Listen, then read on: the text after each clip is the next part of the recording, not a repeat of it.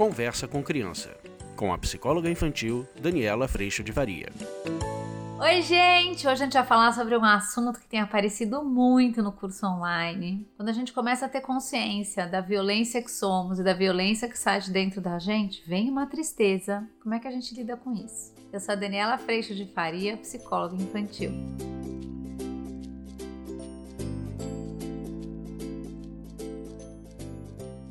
Ai, turma, essa semana a gente se emocionou tanto.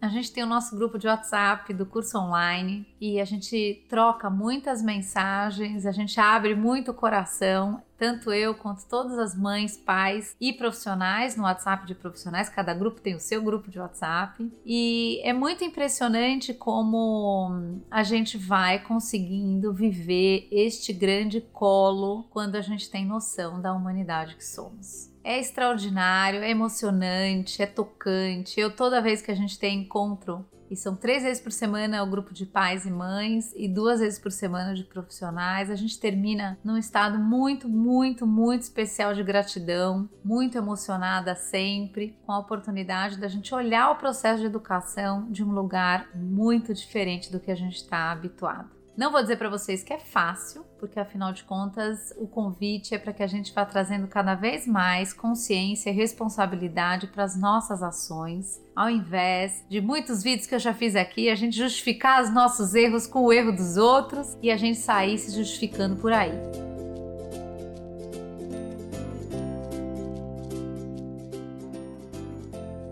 Eu acho que isso é um depoimento que eu recebo muito lá do grupo de mães, tanto quanto do grupo de profissionais. Dentro dessa situação onde a gente está com uma imagem, um desenvolvimento de personalidade, onde a gente vai criando essa pessoa que eu entendi que eu precisava ser para ter valor e para ser amado, desde crianças, imagina que conforme a gente vai defendendo esse lugar, a gente vai defendendo um lugar de perfeição, um lugar de razão, um lugar de saber o outro, um lugar de saber o que está acontecendo, de ter controle das situações. É isso que a nossa persona costuma buscar. Agora, quando a gente começa a literalmente ir desconstruindo essa pessoa que eu achei que eu tinha que ser para ter valor, a gente começa a viver algo muito extraordinário. E a gente tem vivido isso no curso online e tem sido extraordinário, assim, mas num nível que é muito difícil colocar em palavras. O que acontece é que a gente primeiro começa a ter consciência da violência que somos e do quanto, às vezes, querendo muito bem para os nossos filhos e maridos e esposas e pessoas próximas, muitas vezes a gente está agindo de um lugar, sim, de prepotência e arrogância. E na hora em que a gente começa a perceber isso, num segundo momento, a gente tem essa sensação ou essa vontade, que é quase um controle de novo, de que agora, porque eu sei que eu sou violência, eu vou conseguir não ser. E aí a gente fica tentando não ser. Obviamente que a gente escorrega, que a gente está aqui nessa terra, nessa situação de condição humana imperfeita, e a gente vai escorregar.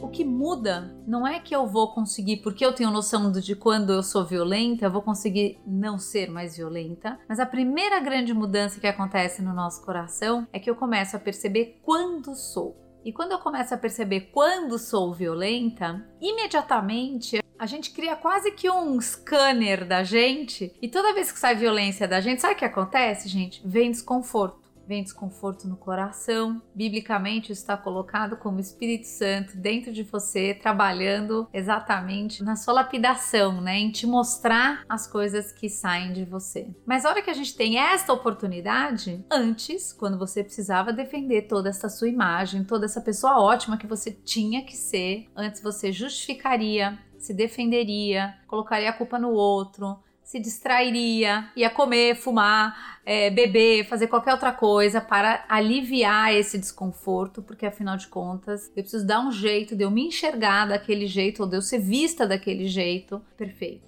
Com esse lugar de muito amor e de muita humanidade mesmo, com toda a consciência da nossa imperfeição, o que muda é que eu passo assim, perceber a violência saindo de mim, eu olho ela, dói quando isso acontece, dói muito quando isso acontece, mas eu tenho a oportunidade de entrar em arrependimento e perdão.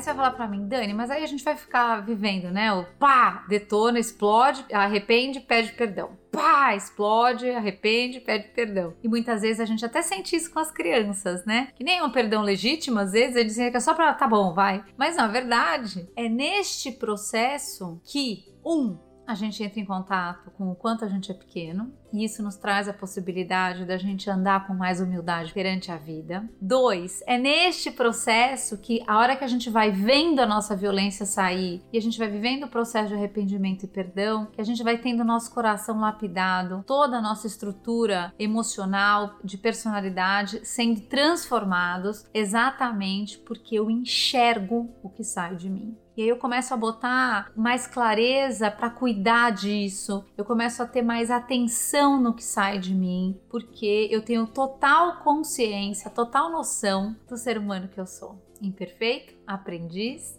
que tem a oportunidade sempre de fazer o melhor possível, mas nem sempre o melhor possível é amor saindo. Às vezes o melhor possível vai ser, sim, desrespeito. Mas quando a gente pode entrar nesse ciclo de cuidado com isso, a gente entra num ciclo muito virtuoso, porque as pessoas que convivem conosco, elas também são convidadas, de certa forma, a fazer esse mesmo questionamento. E o que vai acontecendo é que um espaço de perdão começa a ser presença marcante nas nossas relações familiares, nas nossas amizades e assim por diante.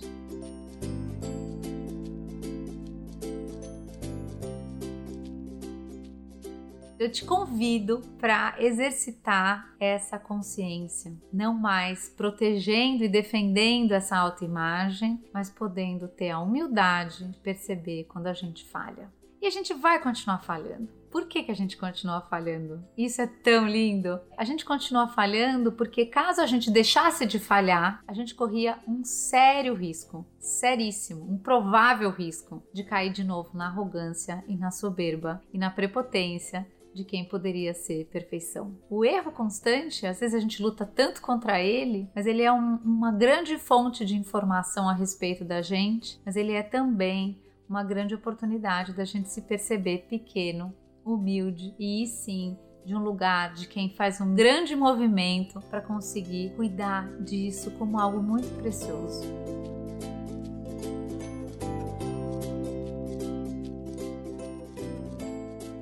Eu espero que você tenha gostado. Eu agradeço a Deus em primeiro lugar por toda a consciência que eu tenho hoje, por toda a ajuda que eu recebo do Espírito Santo de Deus para lidar com toda a minha imperfeição, com toda a minha violência, com mais clareza, com mais amor, com mais compaixão, com mais entendimento também. A gente se vê na próxima. Obrigada pela tua presença. Tchau!